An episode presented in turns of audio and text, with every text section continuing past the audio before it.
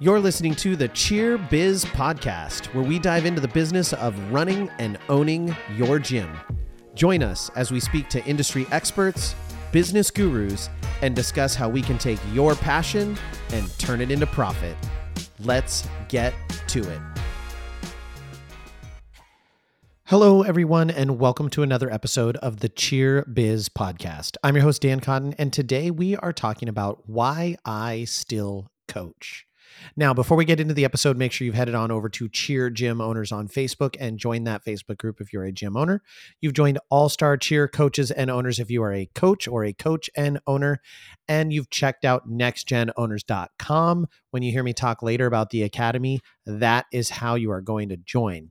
And lastly, make sure that you are checking out our summer conferences that are going to be coming up this summer. We have one in Orlando right after All Star Worlds that you are not going to want to miss. If you're already there, it is the most cost effective option. We have business tracks and we have coaches tracks, as well as our flagship conference, the conference of the summer, our conference in Dallas at the end of June. It's going to be absolutely amazing.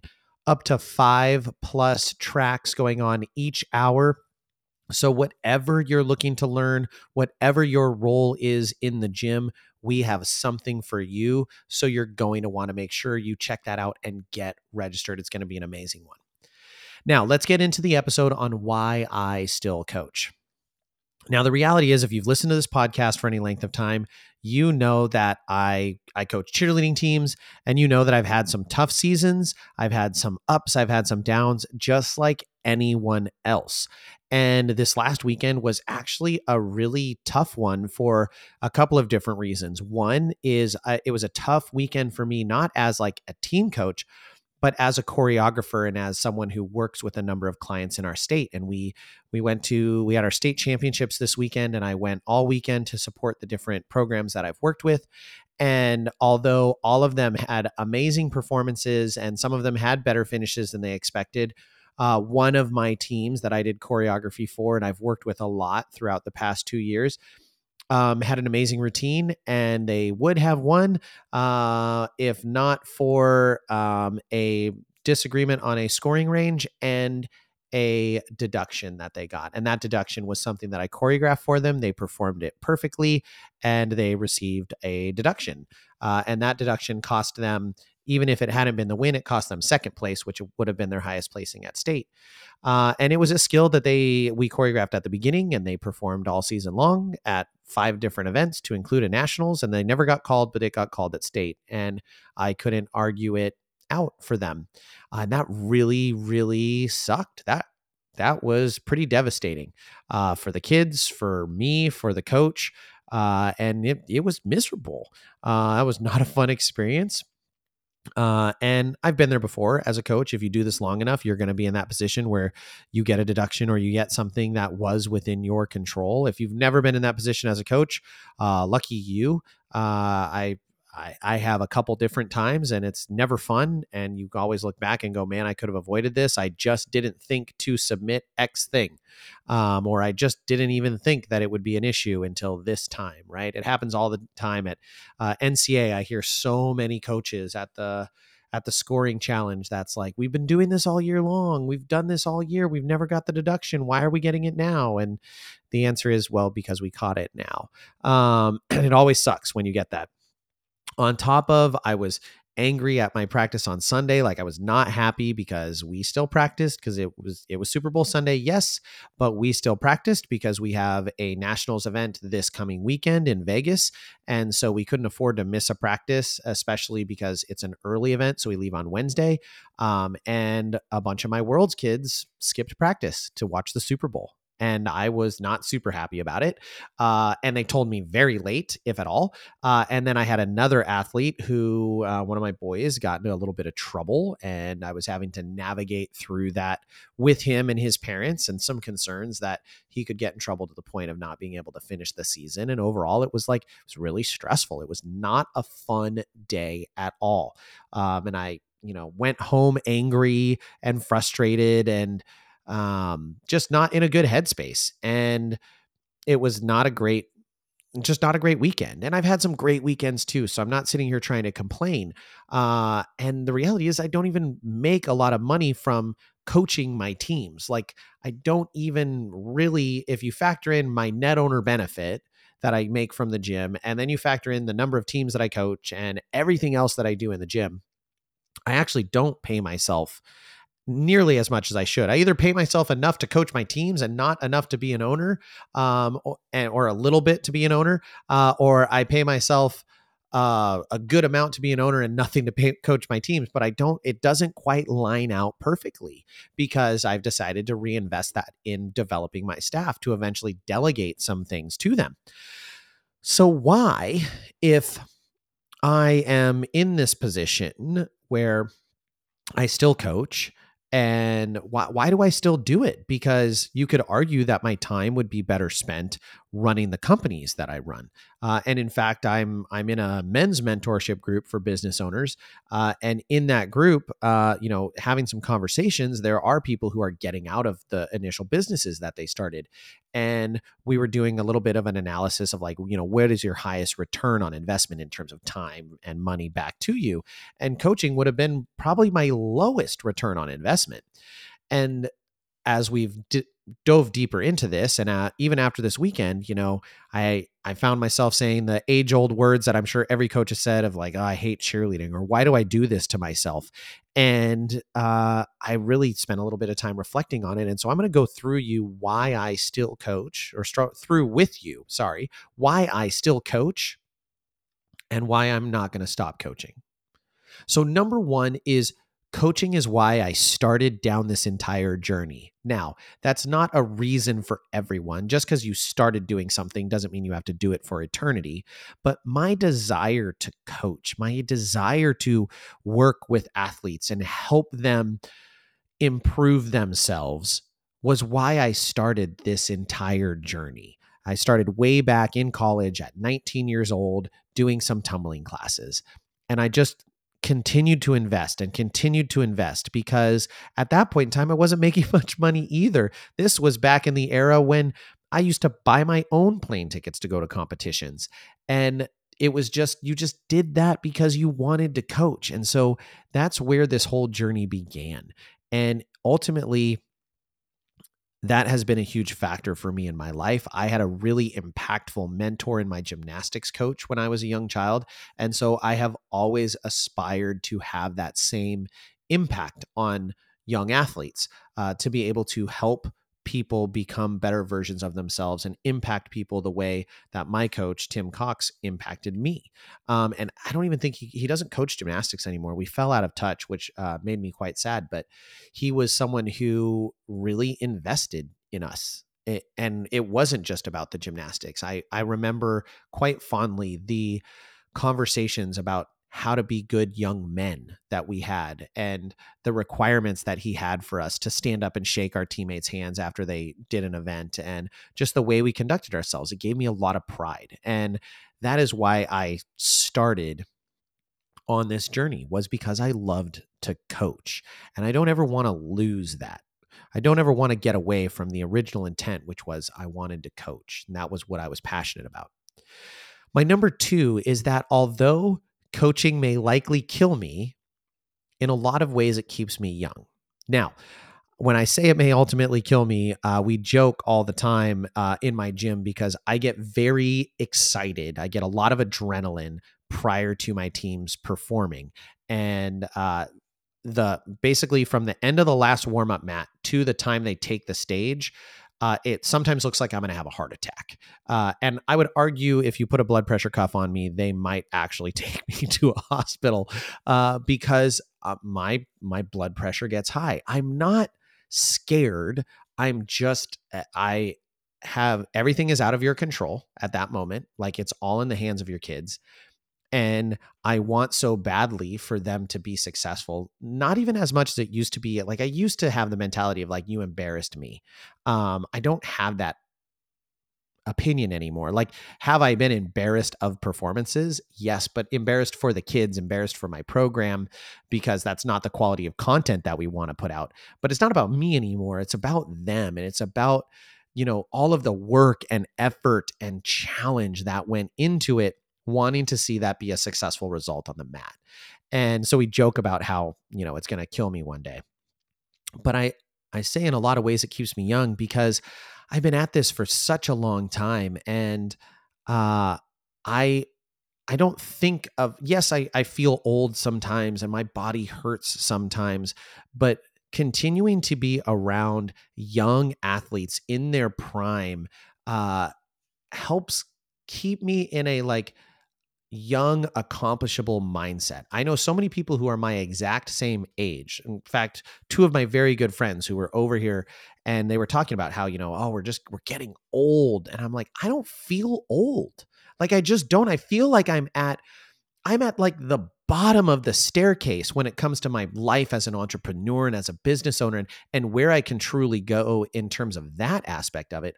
On top of, I just don't feel, I don't feel old. I am 40. I'm turning 41 this month. And like I have a 14 year old son and I look at him and I go, man, aside from the fact that I know you're my child, I feel like it was yesterday that you were a baby. I feel like I'm the same, the same age uh, in a lot of ways. Like I know I have way more experience, but I just feel I feel young, and I I believe that coaching and getting to work with young athletes who are just so have so much energy. I feel like some of that carries over to me. Some of that passion and that um, excitement for you know improving yourself is just such a contagious thing that I I truly believe it keeps me young. Whether it's young of mind and it's not necessarily accurate. I don't know. It's all a mindset. Think of it what you will. I think it keeps me young. I think it keeps me energetic. I think it keeps me capable of accomplishing things and pushing to new new and better things. And I think the moment that I stop coaching and I stop engaging with kids and I stop having that that drive and that passion and that excitement for the sport and for the personal improvement, I I think that is when I'm like will start to feel old. I just really do because it's kind of like I'm hanging it up. I don't have any more energy left to give. I'm the old curmudgeon sitting on my porch. And do I sometimes look forward to the day that I sit on my rocking chair and yell at the kids in the neighborhood about, you know, riding their scooters around too fast? Sure. Uh, yeah, I, I think that'll be a, a grand old time. But I want to do it for maybe a couple years before I go on to a, a better place. And, and that's about it. Otherwise, I want to be hustling the rest of the time. The last one is that money can do really great things, but changing people's lives is everything. And early on in my life, in my career, I learned, I think because I was coaching, that kids were ultimately where I wanted to spend a lot of my energy. Um, a lot of that capital of my lifetime and and you only have so many hours. So you're literally giving of your life to this thing. And that's why I worked in the schools as a school resource officer when I was in police work, um, because there is truly no more honest and real victim of a crime than a child because they cannot protect themselves. They don't even know about the world. And so being able to be in that position was something that I was really passionate about on top of you know what we get to do in mentoring these kids is so huge it is so monumental. So as much as I hated that conversation I had to have with the team that got the deduction this uh, last weekend, I'm glad that I was able to be there and talk them through how to manage through that kind of a heartbreak, that kind of a struggle, uh, and carry themselves with poise, which they did. Uh, I could not be prouder of these uh, ladies and talk them through that and not you know i took the blame upon myself but being able to show them how to be an adult and take responsibility for a failure being able to talk them through that moment being able to talk to my young athlete uh, my male who was in some trouble and uh, talk him through how he was going to handle this with his mom how he was going to deal with this situation uh, how he should you know move forward my expectations for him the hopefully that are going to rise him to another level uh that's that's the cool stuff and the thing that money can't really accomplish. Like, can money change people's lives? Yes, but your mentorship and my guidance, I believe, does change people's lives. And and I believe it because I've had kids that I've seen going down that wrong path that I've been able to have an intervention with at, through the sport of cheerleading to then get them to a totally different path in their life. And that is that's priceless. That's literally priceless. You cannot put a price tag on that. And that is why I won't ever stop coaching. Uh, I, maybe I will, but that's why I'm not going to stop anytime soon. And it's why I still coach. Now, if you want to keep coaching, but also want your business to be profitable and successful, then you need to be mentored by people who are doing it right now. You get that by joining our academy. You're going to be coached and mentored by another business owner who almost all of us still coach in some aspect in our businesses. And we're going to be able to, or we recently have, and we're going to be able to talk you through how to balance that, how to create a profitable business while still getting, being able to pursue your passion for coaching and impacting young kids, young kids' lives. And you're going to be mentored by people who are like you. You can learn from other owners who have you know 15,000 15 locations and 15,000 kids or even 5,000 kids in their in their gym but ultimately they may not be able to relate to you on the same level as the gym owners who are there who are are in those small towns are scraping things together are D2 gyms are some some D1 gyms but not with 17 locations like you have the ability to be mentored by people who are in your exact same shoes but who have found a way to make it profitable and still be able to do what they love to do in coaching athletes. Now, when you're looking at delegating, you need to look at the things that fire you up. And I've talked about this on other episodes, but this is one of the things that I think people get wrong a lot of the time because we know that delegation is supposed to happen. We're told in all the podcasts and all the videos and all the posts, you need to delegate, you need to delegate, you need to delegate. And oftentimes we end up delegating away the things that we love to do because they're the easier things to delegate. It's easier to find someone who loves coaching than it is to find someone who loves doing administrative work or working at the front desk. Those are not as sexy and as fun, so they're harder to delegate away. And what you can often find yourself doing as an owner is delegating all the things that you love to do and then retaining all the things that you don't like doing. And all that does is make you resent your business. And so I want you to avoid that. I don't want you to give up on those things that truly fire you up and light you up and, and are your passion.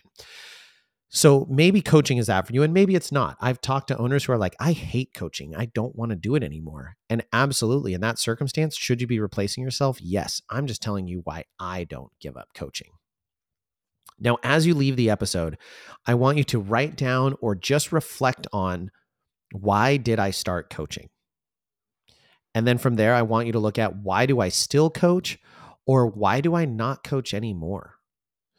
And then I want you to answer the question is coaching in line or not in line with my current goals or aspirations? I want you to answer those questions because if you're in the position well, and really every year you're in this position to determine whether or not you're going to keep coaching or you're not going to keep coaching. And what I want you to do is answer those questions so you're not making the decision based upon bad information. And what I mean by that is making the decision based off raw emotion or off of score sheets and competitions and things that are not actually what you should have be making the decision for you. I want you to make that decision that's right for you and right for your family.